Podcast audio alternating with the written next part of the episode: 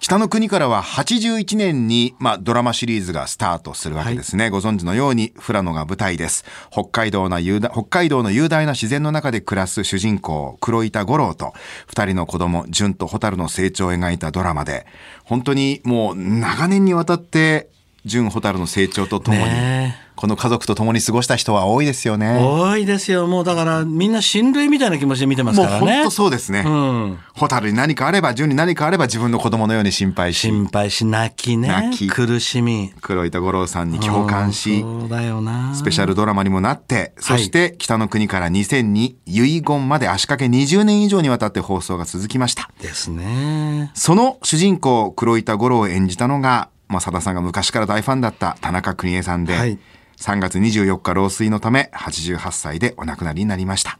今日は北の国からの生みの親で富良野にいらっしゃいます。脚本家の倉本壮さんとお電話がつながっています。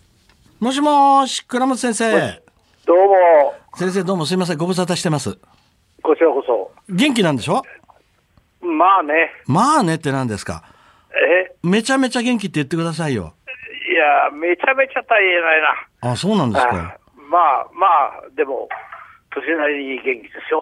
年なりに元気ってどういうことあどうも本当今日すいませんありがとうございますええ先生今度「サダドン」ってあのセルフカバーアルバムに「北の国からを」あのあのド頭に入れてるんですよちょっとね、お聞きしたいんだけどね、はい北の国からはさ、はいあれ、作詞ってのあんの作詞ないですよ作曲だけですあないのうん俺、てっきりあなた作詞で金取ってんだとい思ったやあれで作詞印税取ってたら詐欺じゃないですかいや、詐欺の、詐欺しやすいもん、あなた。あ僕は ね、うん、あ割と詐欺っぽいからねそうそう。違う違う。詐欺っぽいからねって何ですかそれいやあれは作詞は印税はもらってないですよ作曲だけですよ本当だね。本当ですってば あのもう昔から倉本先生、あの、北の国からの完全版にもですね、確かに作曲、編曲としか書いてないです、佐田さんは。そうですそうですか。はい。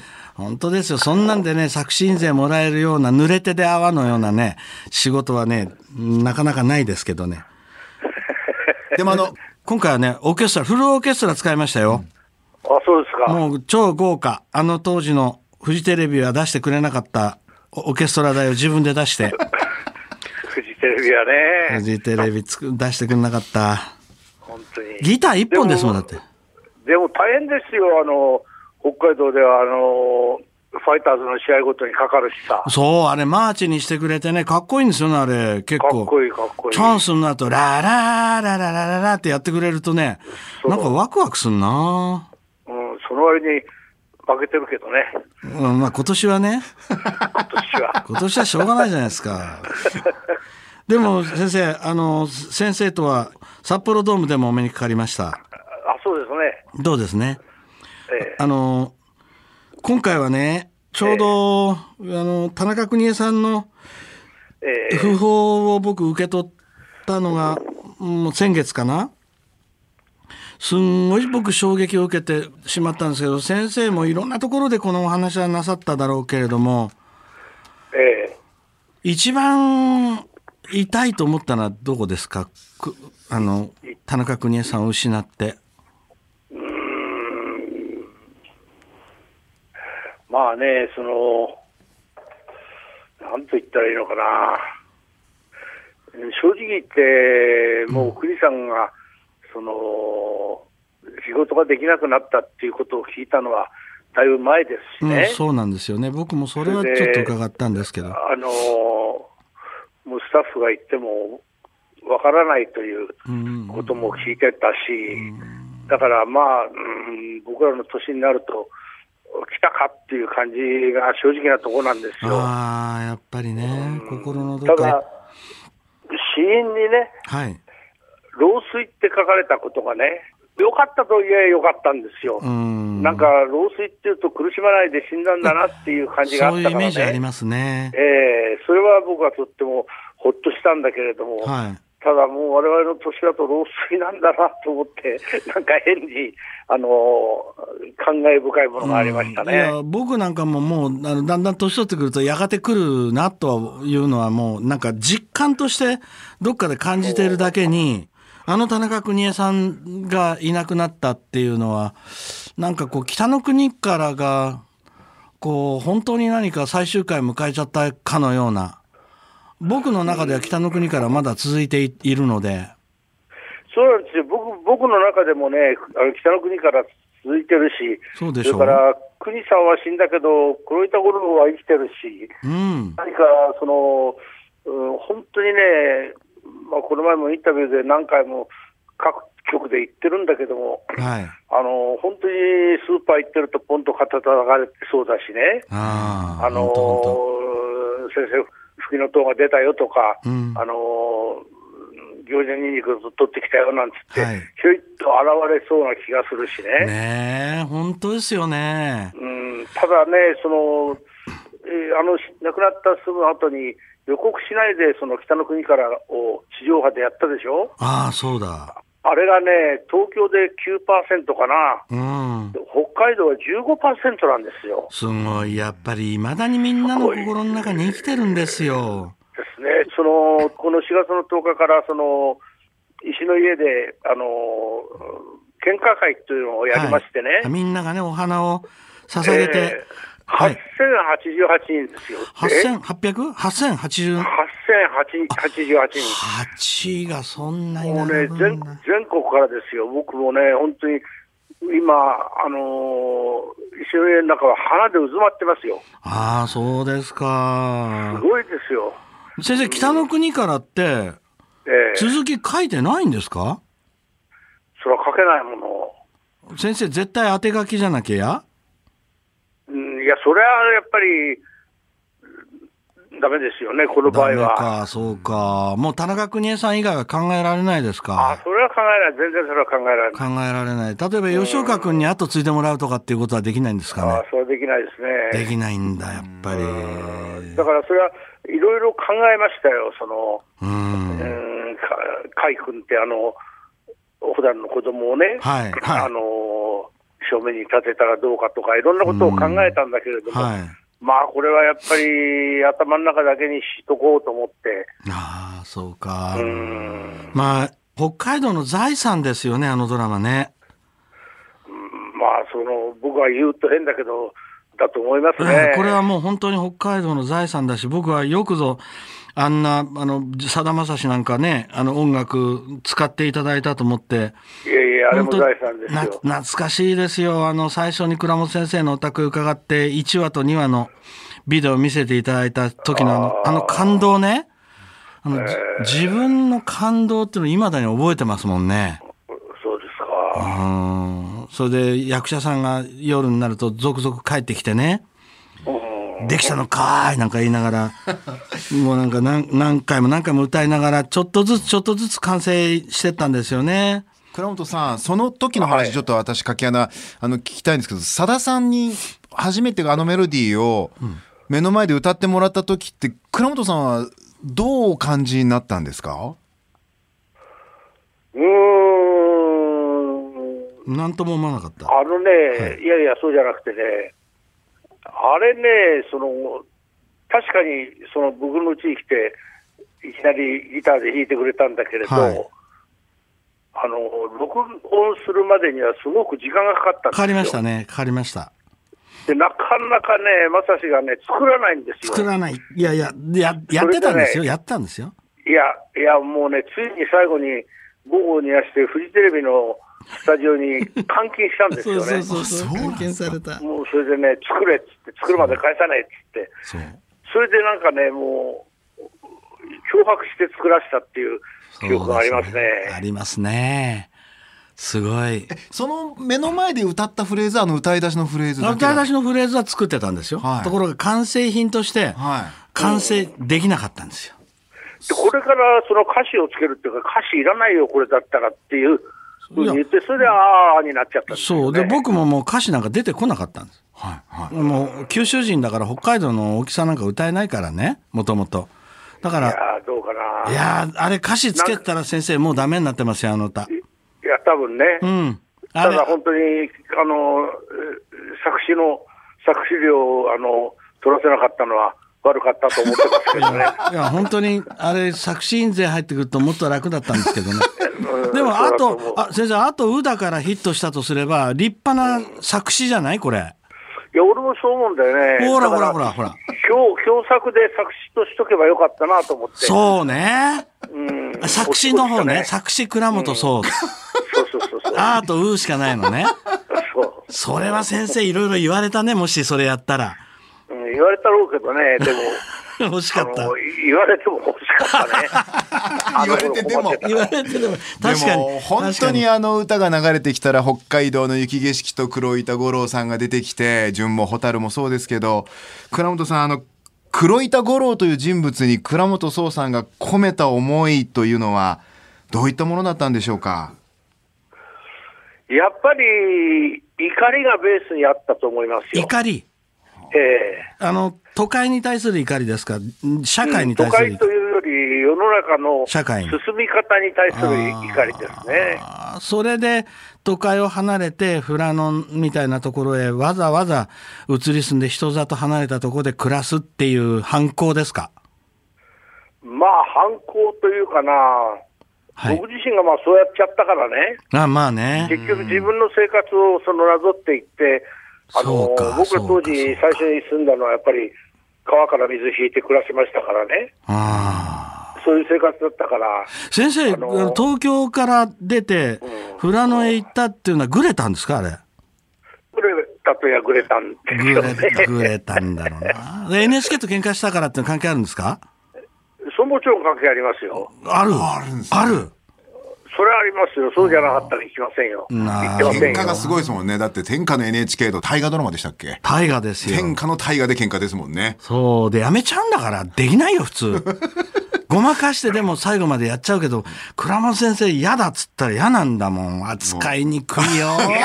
倉本先生自体がやっぱた黒板五郎なんですかねそうだと思う。いやいやいや。うん、こういった頃より立ち悪いですよ、 僕の。立ち悪い、どういうことですか立ち悪くはないですけど、でもあんな風にね、あの、男として黒板五郎をじっと見ていると、あのー例えば、純と蛍に対するその教育の仕方っていうのは、本当に何か抱きしめるだけっていう、あんな、こう、朴突で、温かい愛っていうのはなかなか普通のお父さんには先生、実現できないと思う。あのね、参考にしたのはね、はい。 NHK でね、生き物地球気候っていうね、はい。僕そ動れ知ら物ない。のドああのアフリカの動物なんかのドキュメンタリーをしきりと流しましたよ。あーで、そう動な物んだの親子っていうものをね、はい。動物いろいのろ見ていて、その動物の親が子に対する教育みたいな、ああの教育というかな愛情の示し方、あ、そういうことか。それが一番ベースにあったでしょうね、きっと。で、子供がミスしたら、一緒に謝るじゃないですか。あれね。責任取っちゃうっていうのかな。で責めないんですよね責めないんだよ子供のことをねあんな風に生きていきたいっていう親父いっぱいいるよ。できないって。できないっすよねそこはだから自分ができないことをあどんどん書いていったから、そういういい人物ができたんですあよ。いやー、だけど、これは日本人の男性みんなにしょ、僕はある種の衝撃を与えた存在だと思いますよ、黒板五郎は。だからみんなの胸に残ってこんなに愛されて、田中邦衛さんでなきゃダメだったんでしょそうですね。ねえやっぱあの情けない、その、情けないねお女も作っちゃうみたいなね、うんあので女の前でデレデレしちゃうみたいな、うんやっぱりそこはもう全く僕なんだけれども、はい欠陥に人物ですよね、言ってみればね。まあまあまあそりゃそうですねうん、ダメなところはいっぱいあるわけですよ。うんでそうじゃないとね、それは高倉健さんになっちゃうよね。あそうかそうかかっこよくなりすぎちゃうんだうん、かっこよくなる。だからその、キャストを選ぶときも、その、要するに、誰が一番情けないかっていうので、うんその候補者の中から選んで、全員が国さんって言ったわよけで、ね。要するに先生あのもう簡単に言うと人間自身が持ってる正直な弱さみたいなものがそうでしょうね。表現できる人っていう意味ですよね、えーえー弱さ、ずるさ、情けなさ。あ誰にでも思い当たるんですよね、だから。その弱さ、そうですねずるさう、ん情けなさ、ひ卑劣さ、そ逃げ回る感じ。う。うん、欠点をね、いっぱい持ってない人間って魅力ないですよね。ああ、そうか、完璧な人ってね、怖いだけだもんな。そうですよ。倉本さん黒板五郎という人物について国枝さんと話したこととか何か言われたこととかってあったりしたんですかいやー、別に、うーん、あんまりないですね。ないか。もうもうやっぱ最り初からもうお任せもう台で。本うん見て、おーんっていうだけで。あれ、田中邦衛ですもんね、最初っから。そうですね。完全に田中邦衛が黒板五郎ですもんね。そうですね。不思議だなあの、これは書き始めてしばらくしてからだけども、はい。国さんのね、実家に僕ね、実家に遊び、を訪ねたことがあるんですえよ。ー、田中邦衛さんのご実家。えー岐阜県の土肥っていうところにあるんだけどねえ。えええしたらね、お兄さんが出てきたの。えええ全く国さんと同じ人が出てきちゃったのね。同じ人。同じ人が顔つきから何から、口は縦に伸びてるしね、それでズズボンは円ボタンが全部外れてるしね、ああ、いいな。マンボズボンだったんですかやっぱり。えマンボズボン足足元のこうすすぼまったような。 マンボウズボンじゃないの、マンボズボンじゃこない。あそう、れはうんうえんーで、お兄さんがどんな感じだったんですかいや、もうなんか、黒いところが出てきたとしか思えなかっ たね。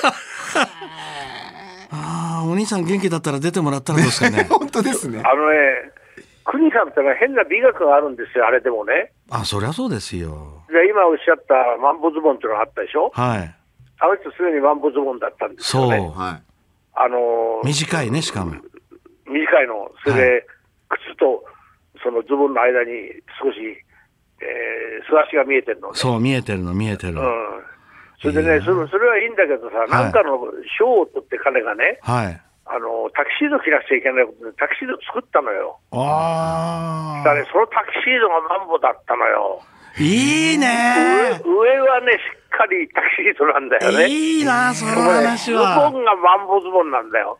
いや、先生、最高じゃないですか、その話。これはね、もう吹き出しちゃったけ どね、国さんやりすぎじゃないかって 言ったんだけどさ、素晴おらかししいかったね。最超高真で面す目ねなんだよ。それ、先生、最高だわ。俺、どっかにあの写真はね、富士探せばどっかにあると思うんだけどね、いいいねな本当ですか、先生、それ、探して、見せてくださいよ。タキシードのマンボズボンってのいやは見生たまい見れたいて見たい初めて見たよ。いや、それは先生、見して、絶対。いや、すごい。あ、もうあんまり先生長、長くあれしてもあれなんですけど、僕一つね、うんあの、僕はね、いつもあのファンの一人として北の国から本当に自分で音楽やってるのを忘れて、あの、オンエア楽しみに見ていた側なんですけど、はい。宮沢りえさんとお風呂に入るシーンあったじゃないですか。はいはいはいはい。僕ね、あれが一番好きだったな。おなんかね、いやらしい意味じゃなくてね、ーうん。なんか、黒板五郎のね、全人格が僕、あそこに滲んでた気がするんだよあ、そうですか。なうん先生はなんか、印象に残るシーンってありますあの、書いていて予期しなかったとか、大体なんかね、書いてた通りに、書いてた通りですか、ええあそうじだゃあよねすごいなこんなにちゃんと書いてた通りに演じてくれた役者はいなかったっていう感じがしっますていうかというか、そ、そこまで書き切っちゃった倉本総ってすごいじゃないですか。いやいすげえやいや、そうじゃなな。くて、まあ、国さんを書いちゃったんだろうね、きっと、途中かああー、そういうことか。ああ、なるほどな。じゃあもう、田中邦衛という人は北の国からそのものだったと言い切ってもいいんですね、先生。ら。そうですね。だから笑い方から照れた時から、怒られた時から、なるほど。全部僕の頭の中に国さんの像があったからね。ああ、そう。じゃあやっぱり先生も田中邦衛が大好きだったんだ。ああ、もう大好きでした、もちろん。ですよね。僕らもみんな田中邦衛さんが大好きだったですよ。いやー、なんか続き見たいな、先生。なんか、続きねうん、あの、田中邦衛さんはいなくても、北の国からやりませんかいや田中邦衛さんが、いちょっと今どっか行ってるっていう雰囲気で1話ぐらいいいけると思いますけどね。いや、それはダメなんだよ。ダメなんすか。やっぱりね、いないとダメなんだよ。いないとダメなんだな。でも、今先生デジタル技術も大したも んですよ。粘るさだ さん。もう、そういう、そういうのはダメなんだよ。ダメ。ダメなの。美空ひばりさん新曲歌わ せますよ。はい AI はいはい。すごいな。AI 黒いところ。つまりね、これのね、はい。なんで僕こんなドラマ書きしたかっていうとね、はい。一番最初に頭の中にどっかにロビンソン・クルーソーがあったんだね。おうああ、少年の夢ですよね。うん、ロビンソン・クルーソーっていうのが、はい。あの、ありましたね。あーロビンソン・クルーソーね。本当テレビの初期はそんな感じでしたよね。北の国からってねこ。そうそう。だから、倉本壮っていう人の少年時代に憧れたロビンソン・クルーソーが、富良野に、雪景色の中に来ちゃったんだ。ロビンソン・クルーソーか。いや、意外なこと聞いちゃったう。んトム・ソーヤに、あの、授業したかったけど、授業はトム・ソーヤになり得なくて、ああ、そうそうですねなんか、うん、なんかそんな感じで、なるほど。だだから、だからこそ、淳君にまた投影する弱い自分がいたりするところもありますいるね。ね見てて。そうか、淳、淳も本当にね、お父さんのように情けなくなりましたもんね。しかし吉岡はなんか変わりましたよ、今。そうですか。とってもいい青年になりましあーたよよ。かった青年って、もうおじさんだな。うん、でも、うん別の話書きましょうよ、あの、淳で。